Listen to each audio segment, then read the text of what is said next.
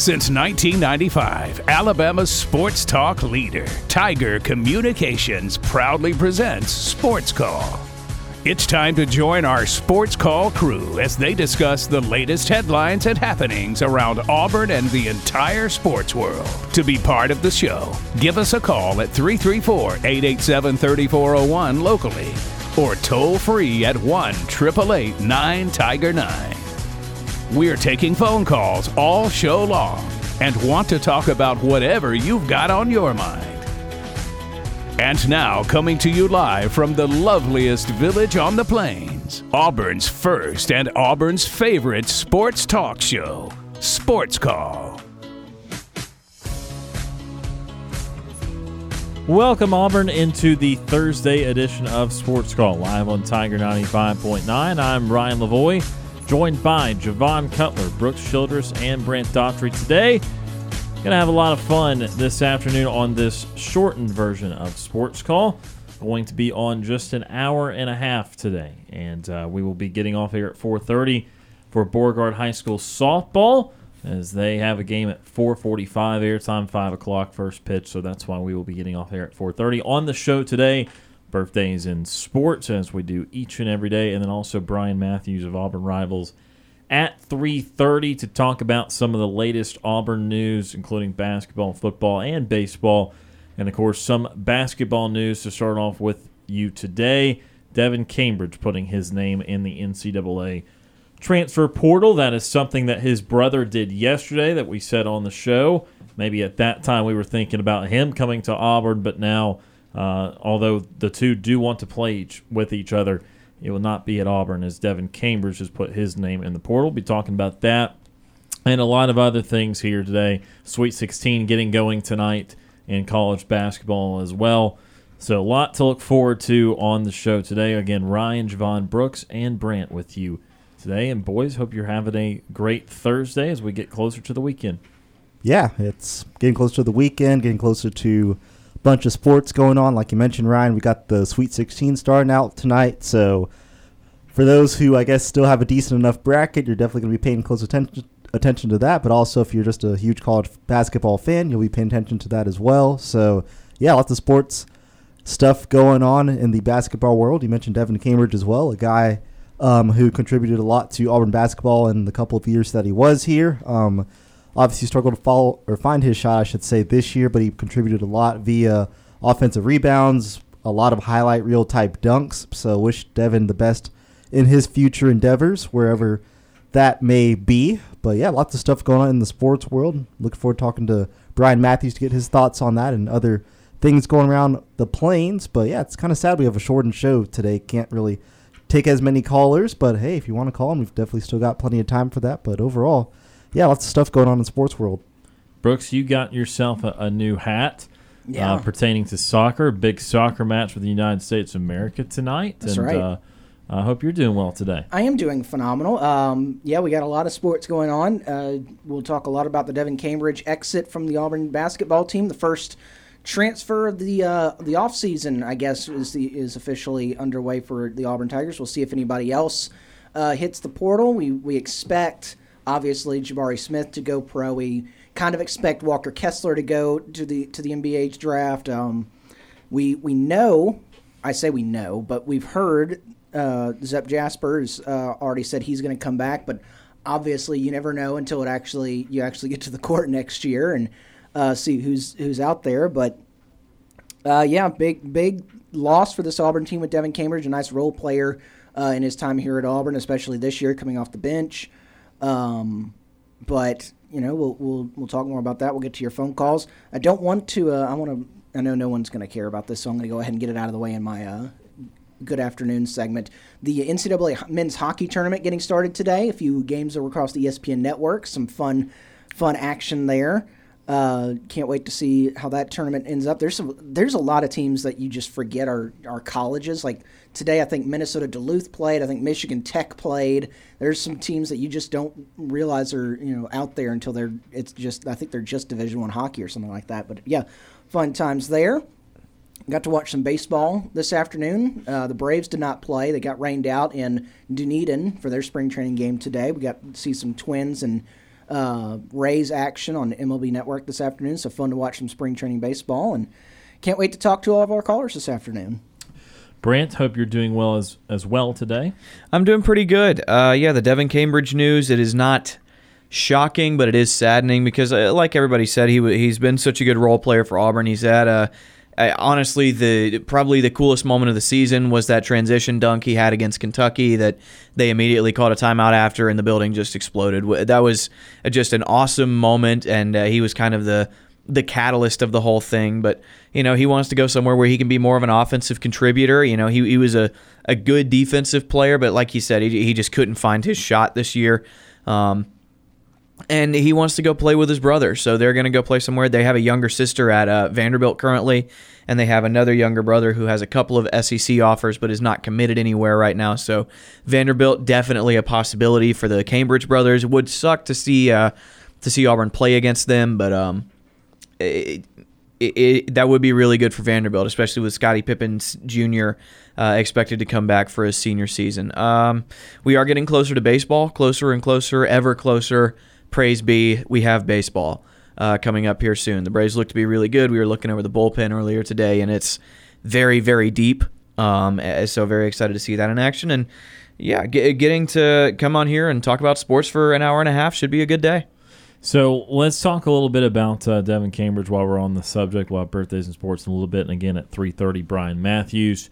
Um, it's not surprising to see transfers in this day and age. We talked just about it on yesterday's show that I feel that in this day and age of the transfer portal, uh, really everyone is everyone's status is up in the air until they confirm something. You almost have to say that you are coming back, whereas 10, 15 years ago, you would have just been assumed to be on the team unless you were going pro or unless you're a guy that just did not play at all.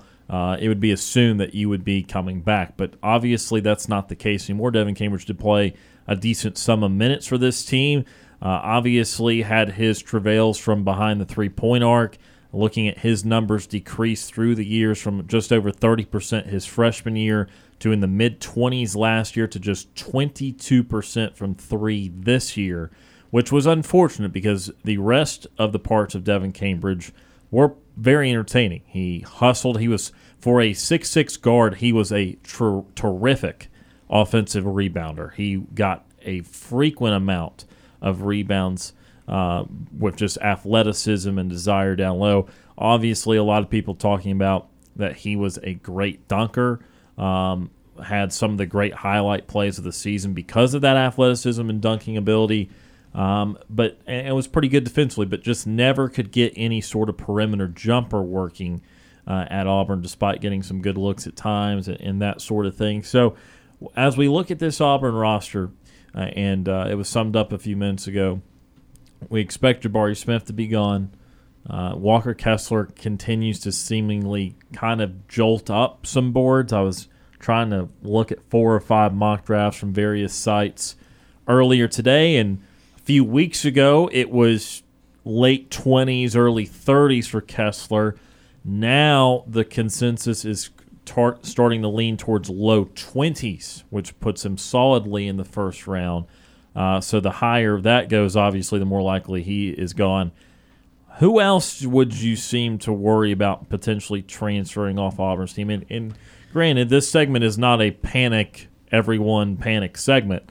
Uh, but just the realities are is that there's probably a couple more guys on this team that would not be shocking if they moved on. Now Auburn will very likely have very good answers for them. They are very active in recruiting. We've seen some uh, LSU guys in recent days decommit and. Uh, Johan, I, I, forgot how you pronounce the last name. Apparently, uh, apparently, Traore? It, apparently Traore. It Traore? apparently rhymes with Eeyore, according to uh, Jeffrey Lee of On Three. Traore, a five-star decommit now from LSU is being crystal balled to Auburn, a, a 6'10 big. Um, and so Auburn is hot on the recruiting trails, and I'm sure they, if they have a significant amount of uh, transfer portal guys, they will be active trying to regain people in the portal. But nevertheless, who would you also be concerned or, or not surprised about if they were to transfer? I think uh, one of the most obvious answers is one of the three one of the three guards that Auburn played: K.D. Johnson, Zep Jasper, and Wendell Green. because you've got Chance Westry coming in. He's a shooting guard. He can play some at the three, and well, one of your three spots just opened up, but uh, he also can play some at the two. And you also have Tre Donaldson coming in, who is a true point guard, and I expect to be the primary ball handler for Auburn next year. So we, we'll see how that guard situation works out.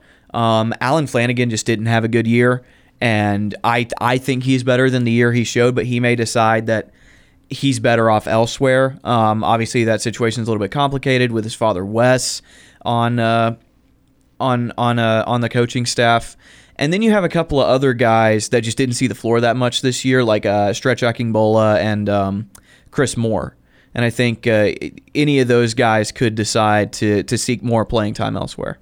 I'd probably say Flanigan would be a guy that, um, like you mentioned, Brant has a good chance to perhaps move on, and he's a guy that had an amazing year last year. Like everybody thought, okay, this guy has the potential to be a first team All SEC player, second team All SEC player, but of course the injury slowed him down, and he was really never able to regain his footing, even though he had glimpses of that old Allen Flanigan. So it wouldn't surprise me if Flanigan does move on, but also you know guys like Chris Moore who played well freshman year, but just sophomore year sophomore year couldn't really get on the floor. But you know what he is. He's a big guy, could give you rebounds, could be an imposing presence inside. So it wouldn't surprise me if a guy like that chooses to move on, and that's just the nature of the transfer portal in basketball. If you feel as if, hey, I could be a valuable member to another team, let me move on and try to find another team so I could, you know, if I have pro aspirations, that other team's going to give me a better chance to make it as opposed to my current team. So that's just kind of the nature of basketball for some of these guys. But I think Moore is a guy that's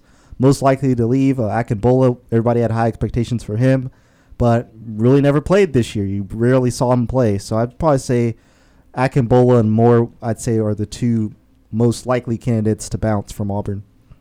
I'd agree with all of those. Um, I think Chris Moore is a guy that you could see transfer out of here just because of playing time. Uh, Akingbola, I'm I don't know. I, I think he would leave, but I also don't know. It depends. I think it also depends on what happens with Walker Kessler.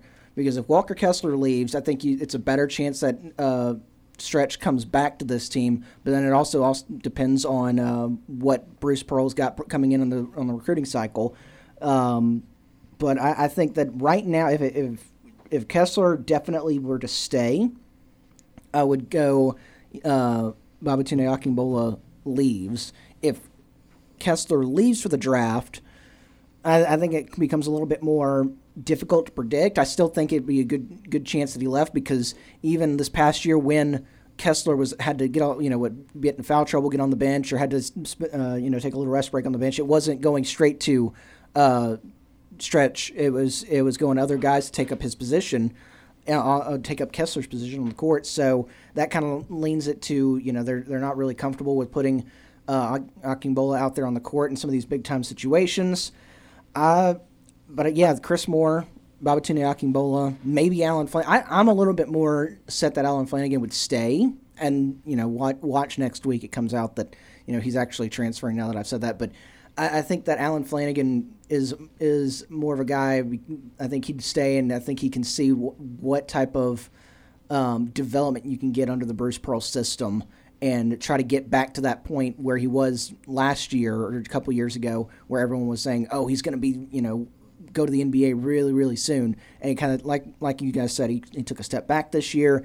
Um, but I, out of the three people that are mainly mentioned here, I think Chris Moore is definitely the highest chance that I could see going somewhere else than uh, Stretch. And then I think I, I, would just I'd say Allen Flanigan stays. I think that that's one of the big things. I think Allen Flanigan's more likely to stay than leave. So I, I do disagree there. Um, I, think why it makes a lot of sense for Flanigan to leave is as someone that was originally coming into this year a projected first round pick that loses all of that draft stock throughout the year because of kind of falling behind. Not not really falling behind Smith on the depth chart, but certainly falling behind in terms in terms of offensive options over on the on the wing. And I, I think what you saw is a real confidence drop this season from Allen Flanigan more than anything. And that to me kind of embarks on a guy that needs a fresh start. Um, somebody that lost their draft stock, that uh, became an afterthought in the offense, and when he did have opportunities to put the ball in the basket, was seemed like he just couldn't get anything to go this year. Uh, I think the X factor for him staying is that his dad is an assistant coach on this staff. But um, again, I think when you look at a guy that was once thought to be a first round pick and is now uh, not slated to be drafted and, and seemed to lose confidence, just got off to a slow start the season with the injury. I think that is the type of guy uh, that that probably would look for a fresh start in a new program and and be able to get it because I'm sure a lot of people would uh, in, in, power conferences look for a guy like Flanigan based off what they think he can do, based off of, of a fresh start and that sort of thing. When you look at guys like Moore and Akingbola, they're more of the prototypical transfers because they didn't get a lot of playing time. Um, I think that uh, Akingbola is always going to be blocked from starting because even Cardwell staying, I would be shocked if, tra- uh, if he transferred just – with the, all the craziness he ensues in the student sections and that sort of thing. Be shocked if he transferred, but uh, I, I, really do think that uh, Auburn will, will end up with at least one or two more transferring, and that does not mean there's some horrendous exodus because we're going to see this at a lot of places um, as schools, even that are in the NCAA tournament, still uh, might have some guys go to different programs and that sort of thing. So it is a topic that I'm sure will be brought up again in the near future. And on the other side of things, Auburn is going to be very adept and is going to be a player for, I'm sure, some guys to bring in uh, of high note. So it's not going to be all losses at the end of the day. But right now, the first domino falls Devin Cambridge hitting the NCAA transfer portal. His time at Auburn seems to have come to a close. This first segment of the show has come to a close, but on the other side, birthdays in sports. You're listening to Sports Call.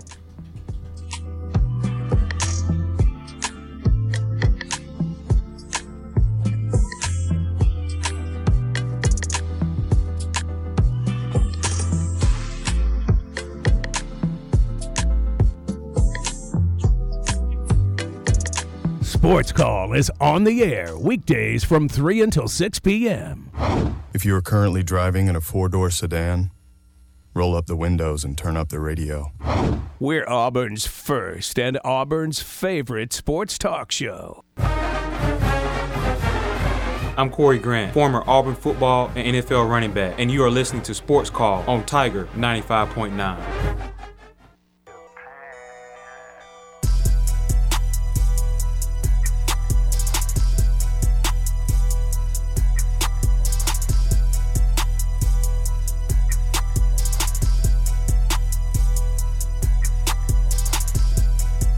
Welcome back to the Thursday edition of Sports Call, Tiger 95.9. We're on the Tiger Communications app or after the fact on the Sports Call podcast. Ryan, Brant, Brooks, and Javon with you here on this shortened Thursday show. Again, we will be getting off air at 4.30 today. Beauregard High School softball starting 4.45 or thereabouts airtime. 5 o'clock first pitch. Timpson, Barry Blanchard will have the call of that one. Got Brian Matthews coming up of Auburn Rivals in just a few minutes. So before we get to Brian, we can do something we do each and every day on the program. It's time for today's birthdays in sports. Today's birthdays in sports, and we've got a very good list for you today. Starting it off, Peyton Manning turning 46. Who? The sheriff. Actually, let's go Omaha. Chris Bosh turns 38 today. I'm kidding. Peyton Manning, Peyton Manning, at 46 years young, quarterback for the Colts and Broncos. Manning was selected first overall in the 1998 NFL Draft by the Colts, where he served as their starting quarterback from 1998 to 2010. Won several awards in Indy, including Super Bowl MVP.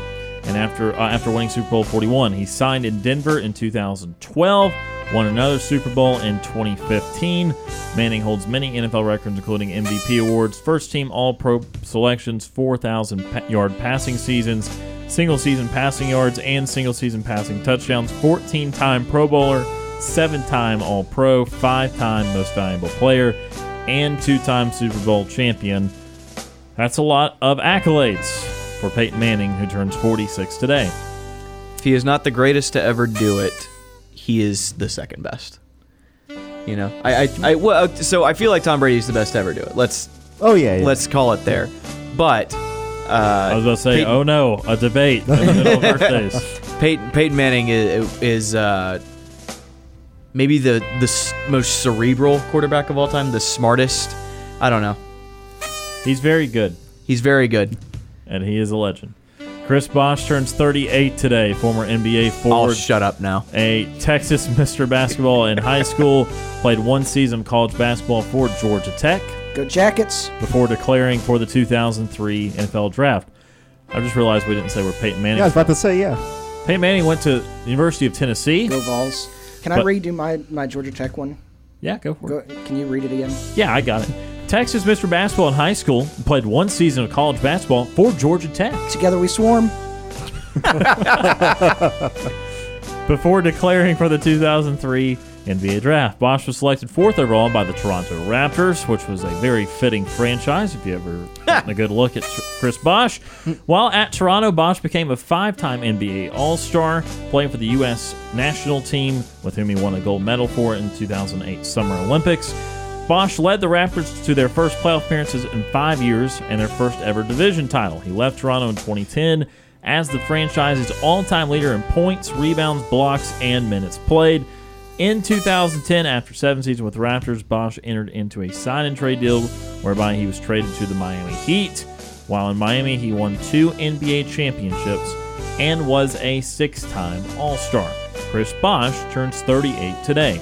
Feels like he's forgotten at times because, of course, you have the big three. You think of okay, LeBron James, Dwyane Wade, but then Chris Bosh was kind of like that third guy. It's like you knew he was really good, obviously from the Raptors, but like he had his moments where he stepped up huge for them in several playoff series, and it's like, man, Chris Bosh is still that guy. Like he could definitely still be that guy. Unfortunately, it was sad how his career ended because of the uh, blood clots, but. Um, he's definitely a guy that is always going to be remembered, and I'd say definitely going to be one of the most underrated players in of this generation for sure. I would agree with you. He would had a lot bigger stats if he had been on a bad team for a, a lot longer. Mike Woodson turned 64, basketball coach and former player who is the head coach of the Indiana Hoosiers. As a player, Woodson played for 10 years in the NBA and then spent his entire coaching career in the league before being hired by Indiana. He served as a head coach of the Atlanta Hawks from 2004 to 2010 and the New York Knicks from 2012 to 2014. He joined Indiana, his alma mater, Go Hoosiers. as head coach in 2021 after serving as an assistant coach for the Knicks. Mike Woodson turned 64 today. Fond memories of Mike Woodson? Yeah, I mean, he was obviously the first like two or three years were when the Hawks were absolutely terrible, but then the Hawks had that amazing run starting in 2007 when they drafted Al Horford and kind of retooled that roster, and they made the playoffs. I always remember this. It's a little bit of a tangent, but I'll remember they played the Boston Celtics. The Hawks were the eighth seed. The Celtics were the one seed. It was the first year of that their big three. The Hawks took the Celtics to seven games in that series. But um, yeah, Mike Woodson was a guy that was instrumental in the kind of the rebuilding of the Falcons, or not Falcons, the Hawks franchise. I don't know why I had Falcons on my mind, but the Hawks franchise. But um, yeah, didn't do as well with the Knicks, but he's doing decent things with Indiana. I mean, they made the tournament this year, and he's a solid head coach. I did not know they took that Celtics team to seven Yeah. games. That means the Celtics were one game away from not ending up playing and beating the Los Angeles Yeah. Lakers in the NBA Finals. Atlanta almost does a big one. It was a weird series. It was a weird series. I remember the Hawks always got blown out in Boston, but then flipped it the other side. Whenever Boston came to Atlanta, the Hawks would blow out the Celtics. Wow. So it's like, well, something's got to give. Steve Fisher turned 77. Former basketball coach Fisher served as the head coach at the University of Michigan, where he won the national championship in 1989 and was an assistant at Michigan, Western Michigan University, and the Sacramento Kings from 1999 to 2017. Fisher was head coach at San Diego State. Fisher attended Illinois State University, Let's go Redbirds. where he helped lead the Redbirds to the Final Four of the 1967 NCAA tournament. He is a one time Naismith Coach of the Year. Steve Fisher turned 77.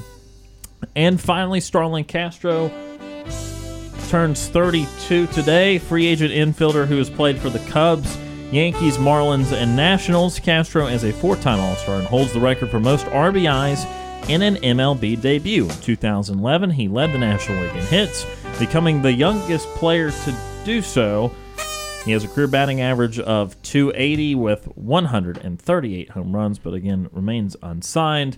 Starlin Castro turns 32 today. And those are birthdays in sports. That was a good list.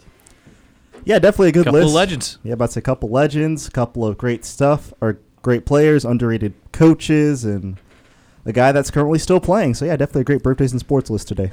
And with that, we will go ahead and take our next break of the hour. When we come back, Brian Matthews of Auburn Rivals will talk to us all things Auburn baseball, the Devin Cambridge transfer, and how spring ball is shaping up for the football Tigers. That's next on Sports Call.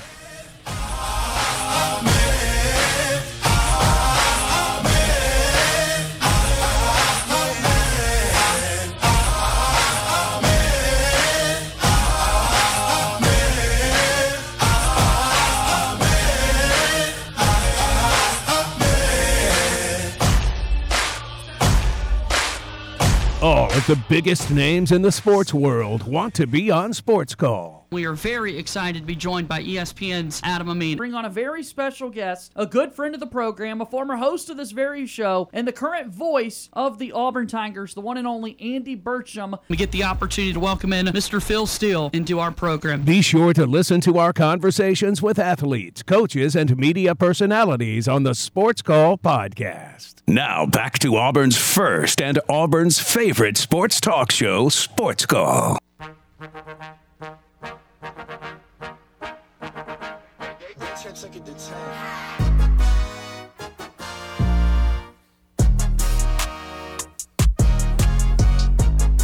Welcome back to Auburn's first and Auburn's favorite sports talk show.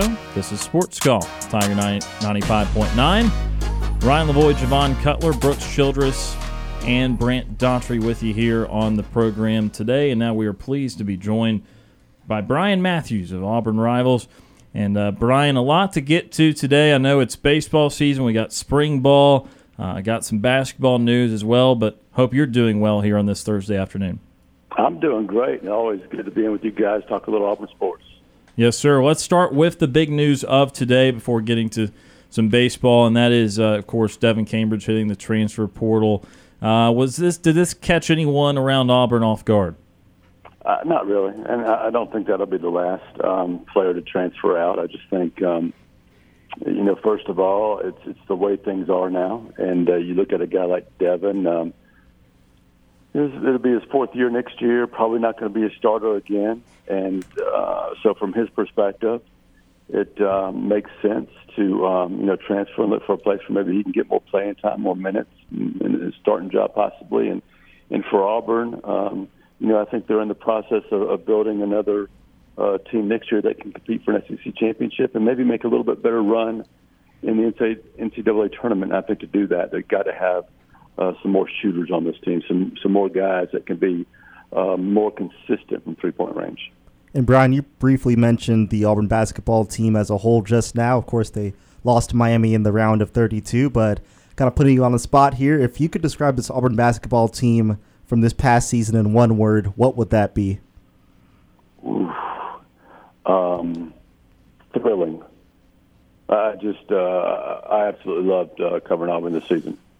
Um, not just on the court stuff, but all the stuff that happened off the court with the, the post game memes, the peacocks, you know, the down to Neville Arena and, and, and um, Jungle City, you know, everything that went on around and uh, this program, along with covering, you know, a guy like Jabari Smith and this team, and you know, seeing them win only the fourth SEC championship in, in school history. I just think, um, uh, to me, this team overachieved uh, during the regular season and probably underachieved a little bit in the postseason. But looking back on it, they weren't. Um, uh, they just weren't built well for a postseason run, in my opinion. Not quite. And so, of course, this season coming to an end as the Sweet 16 and, and Elite Eight start this weekend. But uh, I'm sure we'll have a lot more Auburn basketball news uh, throughout the spring as transfer portal and Oh, more, yeah. more recruiting items get uh, get up to speed as well. So, so let's uh, let's go to baseball, Brian. A wacky one in Montgomery a couple nights ago.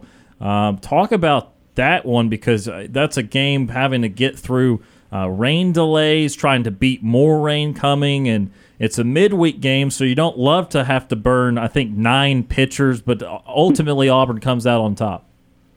Yeah, it was delayed an hour, and the game lasted over four hours. So yes, it is not what they were looking to do uh, midweek. Um, you know, there were some good things in it. Uh, Auburn got behind, I think it was six nothing, and battled back to win against a South Alabama team that came in on a seven-game winning streak.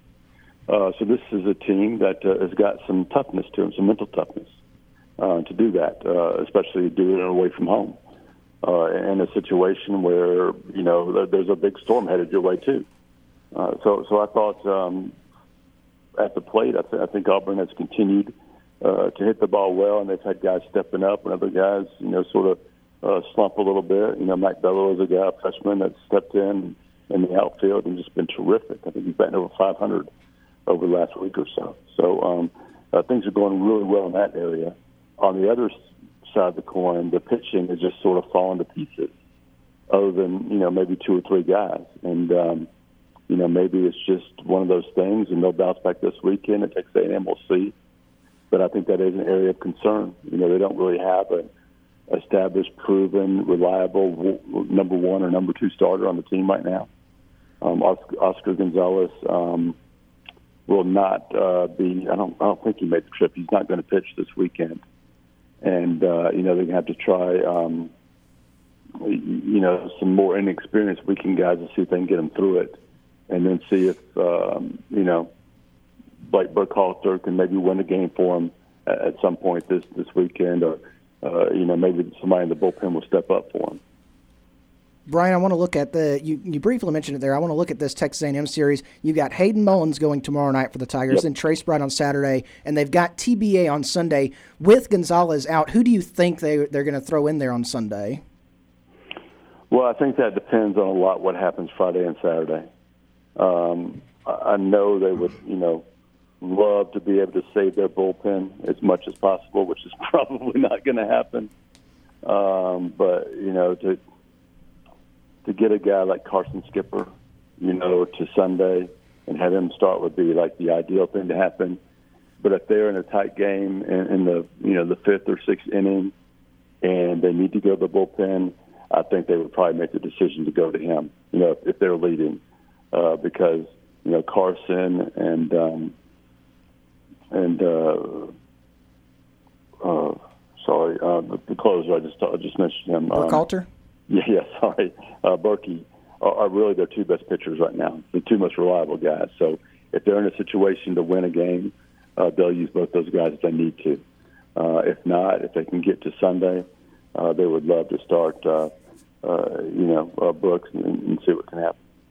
And then Brian, I want to look at the the hitting. You know, coming into the season, you started out. DiChiara was just on fire, and then he went down for a few games. He was out, but Blake Rambusch has really stepped up, and especially stepped up in a big way when when uh, was out there for a little bit. Talk about uh, how how well Blake Rambusch has played to start this season and as starting SEC play.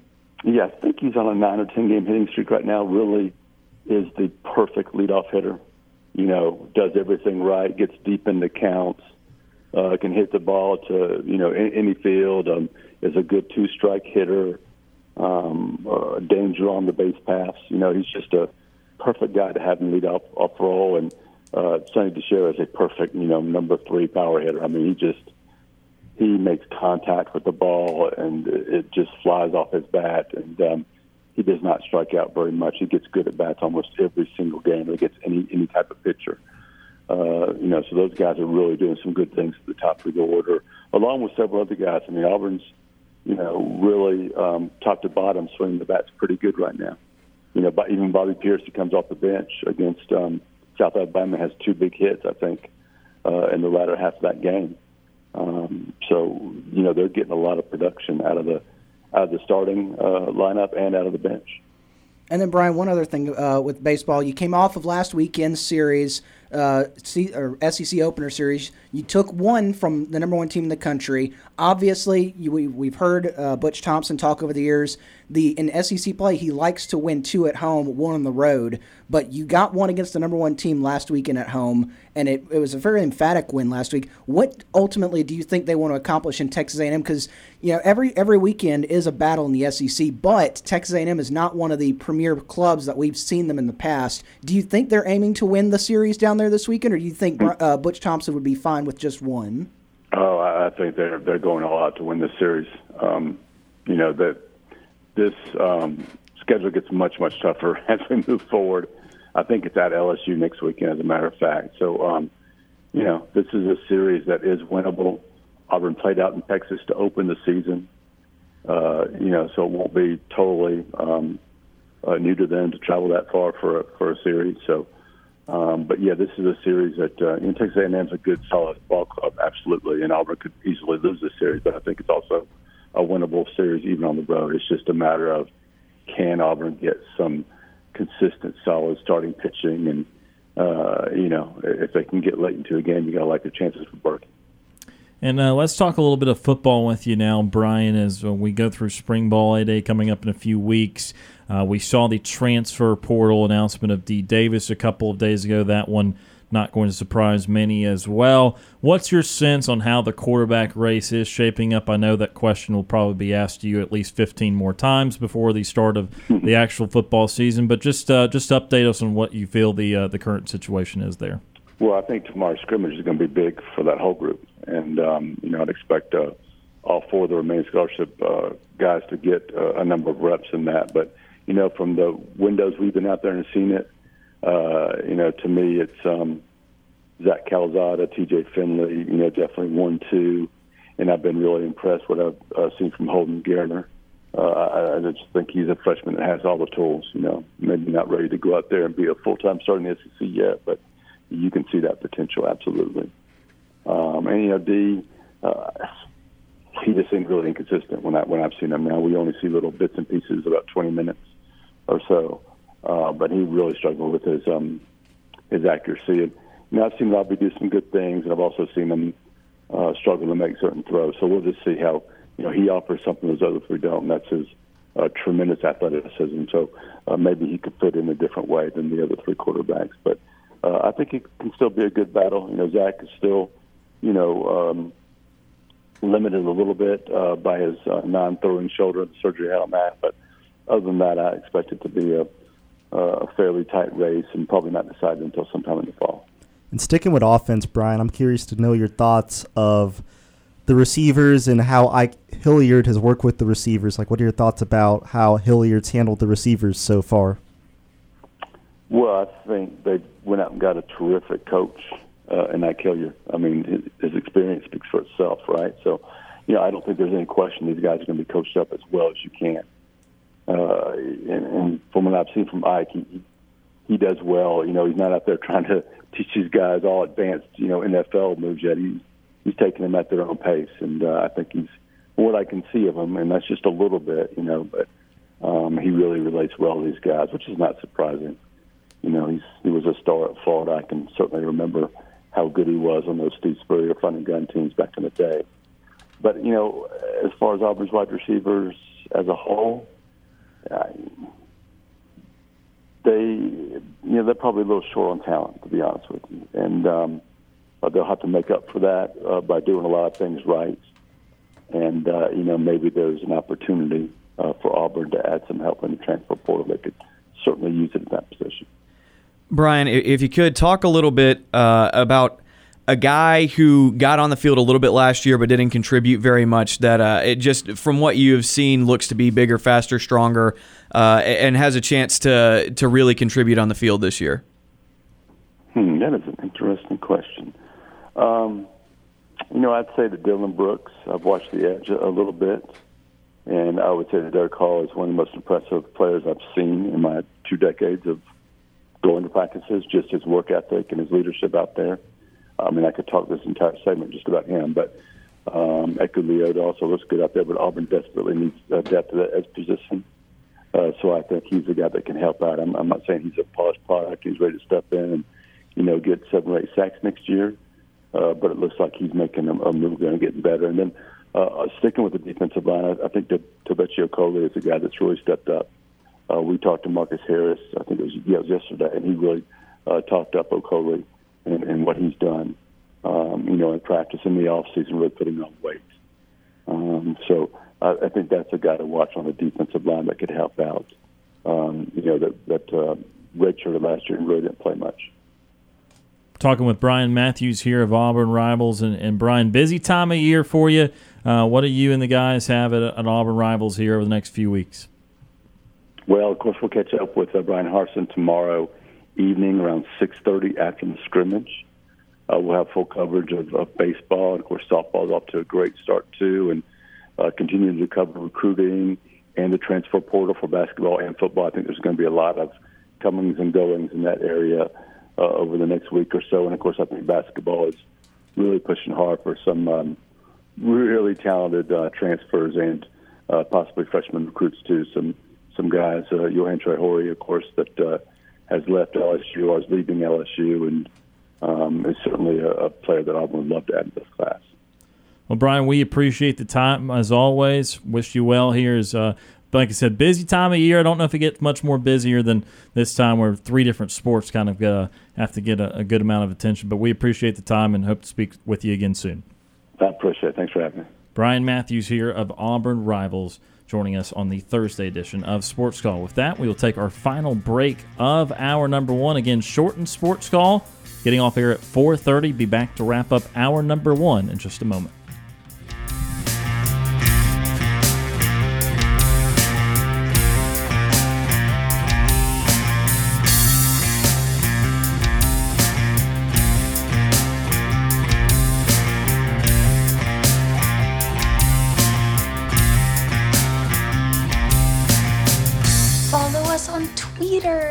Follow our sports call host, JJ Jackson, on Twitter by searching at underscore JJ underscore Jackson underscore. And follow the show on Twitter by searching at Sports Call AU. Hashtag, is that two words? This is Andy Burcham, voice of the Auburn Tigers, and you're listening to Sports Call on Tiger 95.9.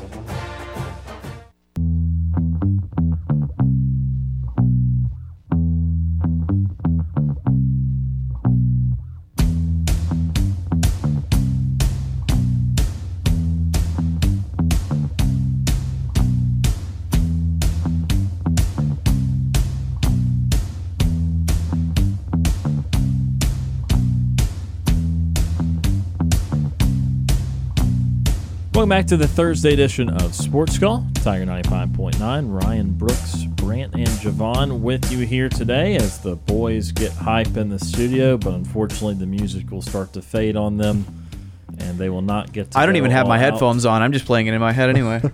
so then Brant might continue. Brooks, though, is still continuing. Can't take away the hype, Ryan. They're all continuing. It's like the ultimate the hype, hype train does not stop. Yeah. Goodness gracious. Yeah. The, once again, we joke about the times in which cameras would be useful. Oh, this would be one of them. Javon is just shaking his head, and I'm igno- trying to ignore everything that's going on. My arms got tired. Uh, just, just had a nice conversation with Brian Matthews of Auburn Rivals. If you missed that, go check out the Sports Call podcast, available everywhere you can get your podcast.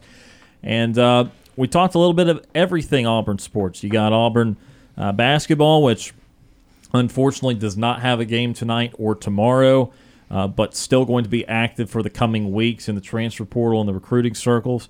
Uh, we talked Auburn baseball, who is in full swing right now, off to I believe uh, a 16 and seven start. Is that what I saw? I'll have to double check that. 16 and five, 16 and seven, something along those lines. Uh, got a crazy victory Uh, 15 and 6. 15 and 6 One and two in the conference. whatever combination of numbers i do not say so 15 and 6 on the season through 21 games 1 and 2 after uh, winning one out three against Ole Miss and then auburn football uh, spring practice underway and we already saw one casualty of the quarterback battle with d davis transferring uh, leaving four quarterbacks in the mix for the opportunity to start in the fall with we assume is a lead for TJ Finley just because, as Brian just mentioned, Zach Calzada not even at 100% strength at the moment. So you got to figure to favor the guy that, well, is really the only one that's been there when you factor in Ashford transferring and Calzada transferring but not being able to play, and then uh, Holden Geriner being a freshman. So it seems like Finley would seem to be in the lead for that, but still got a long way to go. Yeah, you never know. And of course, you got the good, bad, and ugly with TJ Finley last year. It was like, okay, the good, you saw the arm strength, you saw him make plays. The bad, you saw he's a statue in the pocket, which we already knew. Then the ugly, you saw, I guess you could put him with the five game losing streak toward the end. um, and the terrible play you could say in the Birmingham Bowl as well against Houston. So that's why I say good, bad, and ugly with TJ Finley. But he's a guy that still I feel like has the physical tools to be a successful quarterback in this system. But yeah, I would agree that he'd be the front runner for the quarterback lead on the plains. But Calzada, of course, his claim to fame is the guy who beat Alabama last year, and he's got a somewhat decent arm as well. So I don't know, It'd be interesting. And Ashford's more of an athlete, so I don't know how that's going to factor in. And Geriner, you want to play him, but then he's a true freshman. You don't know how much of the offense he's going to grasp as far as during the offseason and things like that. So I don't know how much Harsin's willing to throw in a true freshman into SEC play. So I'd probably say, yeah, Finley's the leader in the quarterback room for Auburn thus far. I think right now in, in spring practice with you know you've got like you, you've got a couple guys coming in and Geriner and uh, Ashford that are you know healthy, but they're they're coming in. They haven't had a grasp on this offense yet, and then you've got Calzada who's coming in, who's more experienced than the other two, uh, but he's not 100% yet. I think that you're right. This is I, I think right now by default, TJ Finley's number one in the clubhouse. Um, I think this this uh, spring practice is TJ Finley's chance to you know he's got he knows the offense. This is his chance to go out there and prove to Bryan Harsin and prove to this offensive staff that hey, last how he finished last year, that's not me. That I am this quarterback and step up and have a really really good spring before Zach Calzada can get out there and, and have a uh, you know a decent uh, or try to get get a grasp on the offense because Zach Calzada we we talked about you know he, he did transfer away from Texas A&M but he's still the quarterback that beat an Alabama team last year he was still that quarterback how much credit you give him personally I don't know but he is still a quarterback that beat Alabama that you've got coming in here that's playing the SEC and he's if, if you give him the opportunity to learn this offense and get better once he gets back healthy. If you're TJ Finley, you don't separate yourself here during the uh, parts of spring ball that Zach Calzada is not 100%, that could be a real problem for you. Yeah, and of course, we've also got to answer. You know, we we're talking quarterbacks right now, but still a lot to be determined in that wide receiver room as well, with a lot of new faces, a lot of guys that did not play much last year, and so still got to figure out with the wide receivers who's going to be throwing them football, who's going to be catching those throws. So Still a lot to be determined, again, early in spring ball, but a lot to look out for as we go throughout the spring. This is the end of hour number one. Remember, just 30 minutes on the other side of this break before Beauregard High School softball. And when we come back, we will talk about the NCAA tournament, the Sweet 16. Unfortunately, Auburn's time is done, but the tournament rolls on. We'll talk about that next.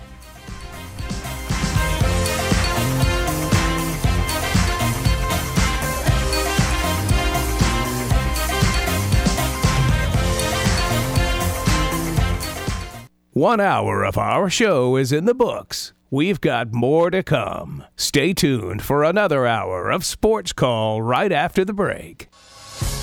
Since 1995, Alabama's sports talk leader, Tiger Communications, proudly presents Sports Call. It's time to join our Sports Call crew as they discuss the latest headlines and happenings around Auburn and the entire sports world. To be part of the show, give us a call at 334 887 3401 locally or toll free at 1 888 9 Tiger 9. We're taking phone calls all show long and want to talk about whatever you've got on your mind. And now, coming to you live from the loveliest village on the plains, Auburn's first and Auburn's favorite sports talk show, Sports Call.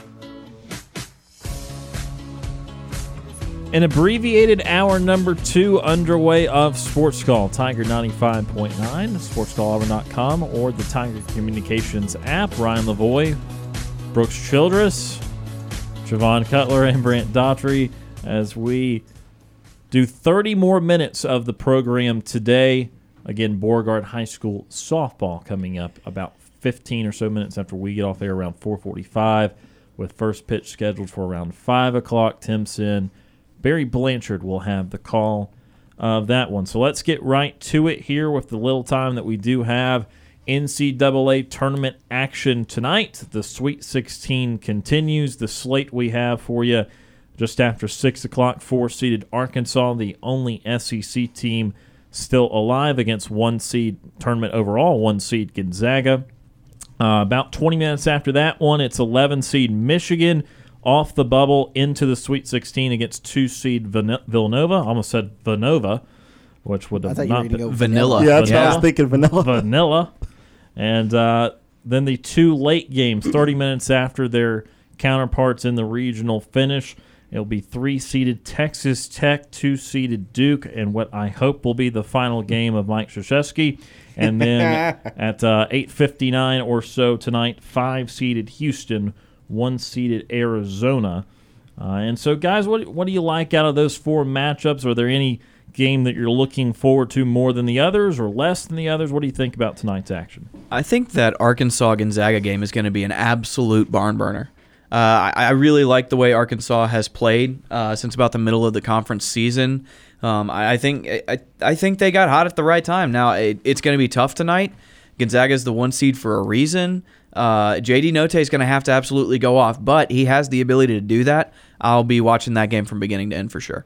I'd probably piggyback off of what you said, Brant, and say that Arkansas Gonzaga is the one I'm probably the most intrigued by because Gonzaga was in a dogfight, you could say, with Memphis the other game. It's Oh, yeah, like, that too. Like they had to really work hard to beat a Memphis team that had got hot at the end of the season, and of course Gonzaga has a bunch of talented players: Drew Timme, um, Andrew Nembhard, Chet Holmgren. So I think Gonzaga they're really gonna have to flex their depth against an Arkansas team that we know could get hot at any moment. So I think for Gonzaga it's gonna be a great test to see whether they could fend off a Razorbacks team that can definitely have the ability to beat Gonzaga. Gonzaga has shown some weaknesses over the past couple of weeks, but overall, I think that the Bulldogs are going to pull away and win this game. But it wouldn't surprise me if it's really similar to their game against Memphis, where it's really close in the first half. Second half, Gonzaga is able to pull away and they're able to finally get over that hump and defeat Arkansas in this case and go to the Elite Eight. I'm going to point out. I'm, you guys pointed out one game. I'm going to point out two. I'm going to point out both of the West Region games because you've got some good storylines about both them. Number 11 seeded Michigan, who nobody thought should be in the tournament, or at least should have gotten a you know be in the in the tournament instead of having to play their way in over some of the other teams. You mean the South Regional? Y- yeah, that's what I meant. I, I was looking at t- I was looking at San Antonio, and I immediately went west. Um, the uh, the the Michigan, I, I think this Michigan team can continue to uh, roll up and go to you know head to the Elite Eight with uh, a, a team that was kind of lackluster this year. You, you look at them; they're 19 and 14 on the year, but they've gotten hot here in the tournament. And then Villanova's a team that you really didn't talk about all year. They they're usually a team that's up there challenging for a one seed. They really weren't in that one seed conversation for most of the year, even though they only you know they were 28 and seven on the season. And it was uh, it, it was a, it's been a fairly decent Villanova team. Then the other game, I think Houston's got a really good shot to knock off Arizona tonight. They've been playing really really well uh, all year long. They they had a really big win last Sunday against the uh, the Illinois Fighting Illini. Got a what was it like a double digit win over Illinois uh, to punch their ticket to the Sweet 16. Um, so really really interesting game there. I think Houston's got a really good shot to knock off Arizona and uh, take a one seed out tonight. Yeah, I I think that seven of the eight teams playing tonight should feel they have a realistic chance of winning the national championship. I think the only team that I would be very surprised if they won it is Michigan, who, of course, has had to do good work to get to this point. Um, but I think that when you look at all these teams, it's high quality basketball in the West region. Regional, it's the only regional where the top four seeds all advanced, and I think they're all very good. Um, that Houston team, um, you you bring up Brooks, uh, Keith from Auburn brought this up earlier in the season that uh, he thought Houston was a dark horse to win the championship, and I will say that I've been I was very impressed with them in their opening weekend, and, and why I'm impressed is they are one of the teams that falls under this very important distinction. They are top ten in the country in both offensive and defensive efficiency. And when you look at NCAA tournament champions, it usually doesn't have to be top 10, but the majority of champions are typically in the top 20 of both those metrics. So Houston fits that bill. And, and speaking of Keith of Keith from Auburn, 887-3401 locally, toll free 1 Tiger 9. Keith from Auburn. Keith joins us now. Keith, uh, your Houston Cougars uh, did beat the UAB Blazers. They went on obviously to win their round of 32 game as well. And I, I see what you mean, my friend. Yeah, and you know, and here's the thing, um, and, and don't get me wrong, I was pulling as hard as I could for UAB uh, last Friday night. Uh, you know, I wanted UAB to win that ball game, uh, but you know, Houston just shot lights out, um, and you know, the, I, I think the key for Houston uh, against Arizona, you know, Houston's guard play. They got to have good guard play. They've been shooting. The guards have been shooting the ball well. Um, my biggest concern is Arizona's big guy. Uh, you know, it, it, it depends on how well Houston uh, defends the paint. I think. I think they need to shoot the ball well. Uh, defensively, they're all they've always been really good. They, I mean, they, they they get on the boards. They, especially offensive boards. I mean, they they you know do do a good number on that. Uh, but you know, but they got they have to have a complete game tonight. Uh, I think to to beat Arizona, and I think it's possible, and I think you know it could happen. Uh, that's going to be a real interesting ball game to watch. Uh, I, I'm looking forward to that one. Um, and, and I want to jump over to uh, Arkansas. No, let me start with Michigan and Villanova. I don't I, I don't remember what the line is on that game. I think it's about four and a half Villanova and yep. I may be wrong. yeah, that. Villanova uh, favored uh, by five. Yep. Five. Okay. So um, here's the thing that I like in this ball game uh, for for Villanova. Villanova is a well disciplined basketball team. They don't make many turnovers. Uh, where on the other hand, uh, Michigan, you know, they can get rattled some. Um, I, I just don't see Michigan beating Villanova. I, I think Villanova's, you know, a pretty good complete team. And, uh, you know, and, and, you know, yes, Michigan beat Tennessee, but the, the truth be known, guys, Tennessee had a five point lead at halftime. I, I thought they, you know, were in real good shape. And then they just went out second half. And, uh, you know, I'm not going to say they didn't play well. Uh, you know, Michigan played better. And, uh, you know, I, I give Michigan uh, uh, credit for that. So um, I, I just think Villanova uh, continues, you know, to play well and, and, and find a way. I think that's going to be a low scored ball game. I don't, you know, I see it in, maybe in the, uh, I don't know, high 50s, low 60s, uh, you know, maybe in the middle 50s with that game. It, it just depends, Villanova and Michigan. Uh, and, and then I know we got Arkansas and Gonzaga. Who's the other one? Duke and North Carolina? No, Duke and Duke, Texas Tech.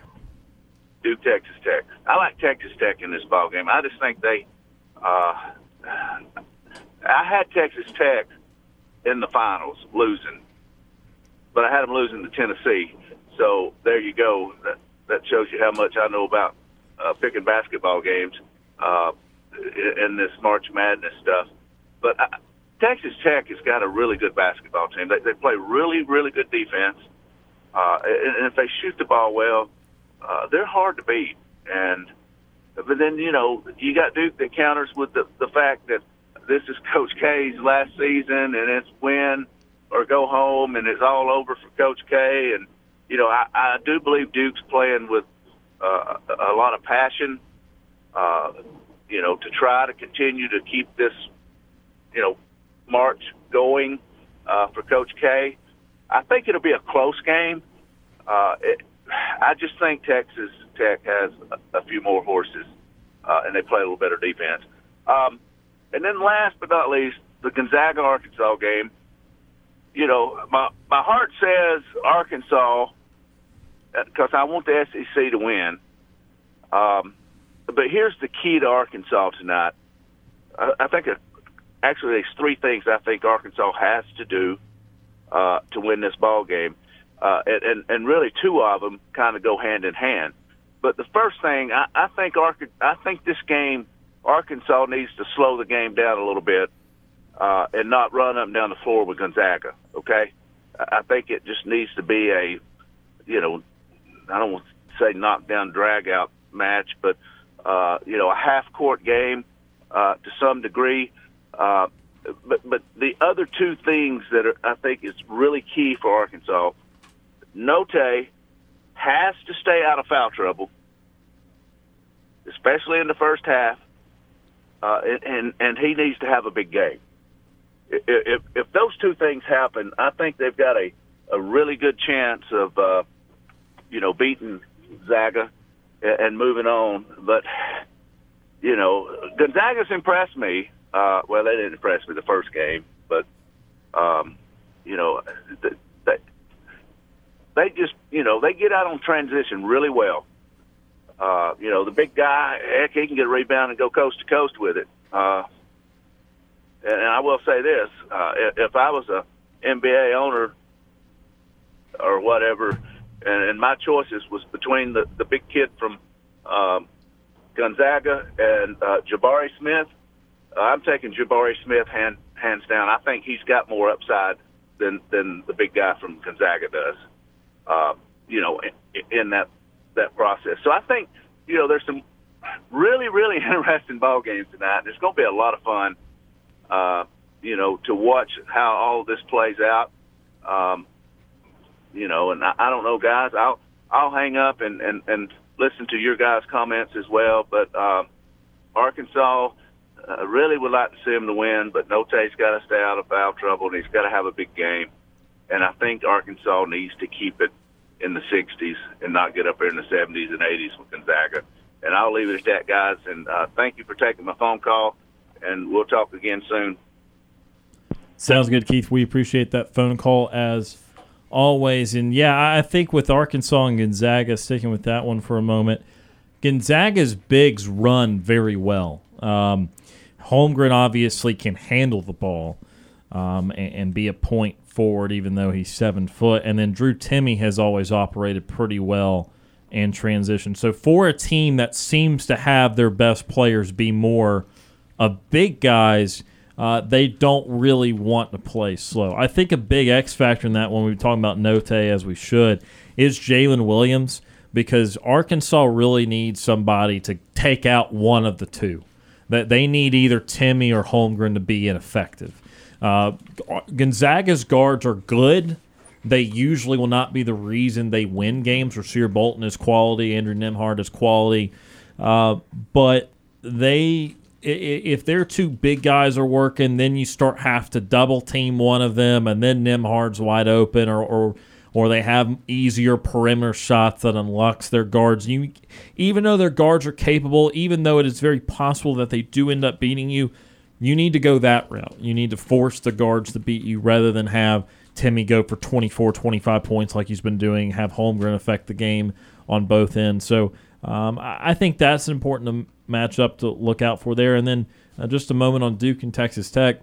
I think this game uh, was talking about with JJ earlier in the week. Texas Tech does not shoot well. Uh, they are only 31% as a team from three. They really need to score around the rim, and, and Duke has a really good rim protector in Mark Williams. And so I actually, I know the line is very close. It is Texas Tech by a point. I favor Duke in this one because I think Texas Tech will have a problematic time scoring around the rim.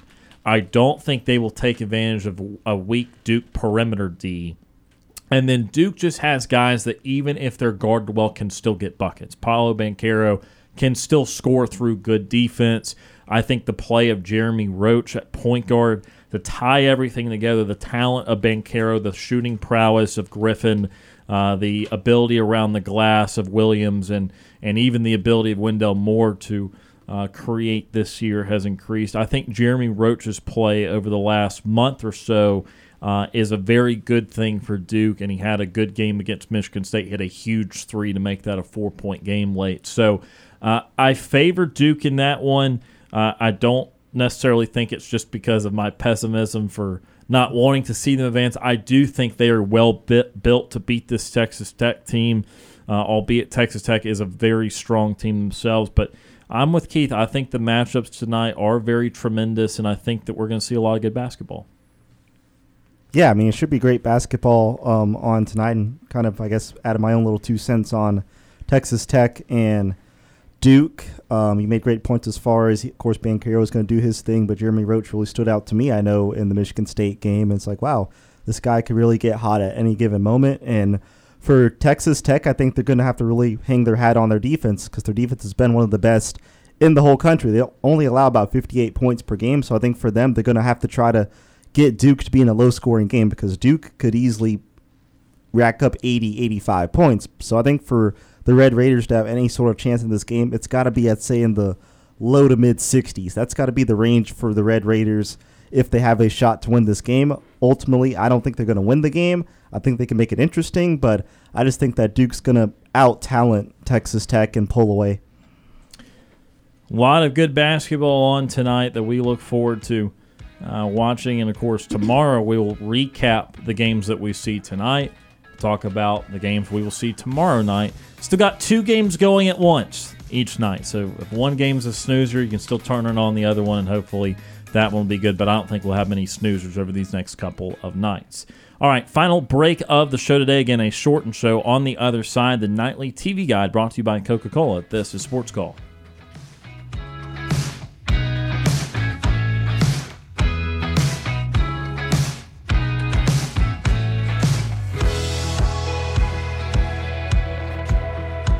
We need a timeout.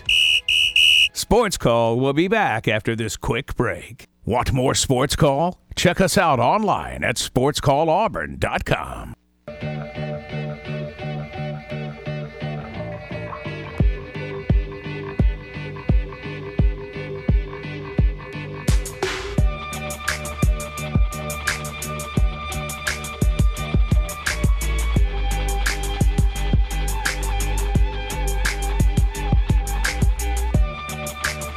Welcome back to the Thursday edition of Sports Call on Tiger 95.9. One final shortened segment with Ryan Lavoie, Brooks Childress, Brant Daughtry, and Javon Cutler.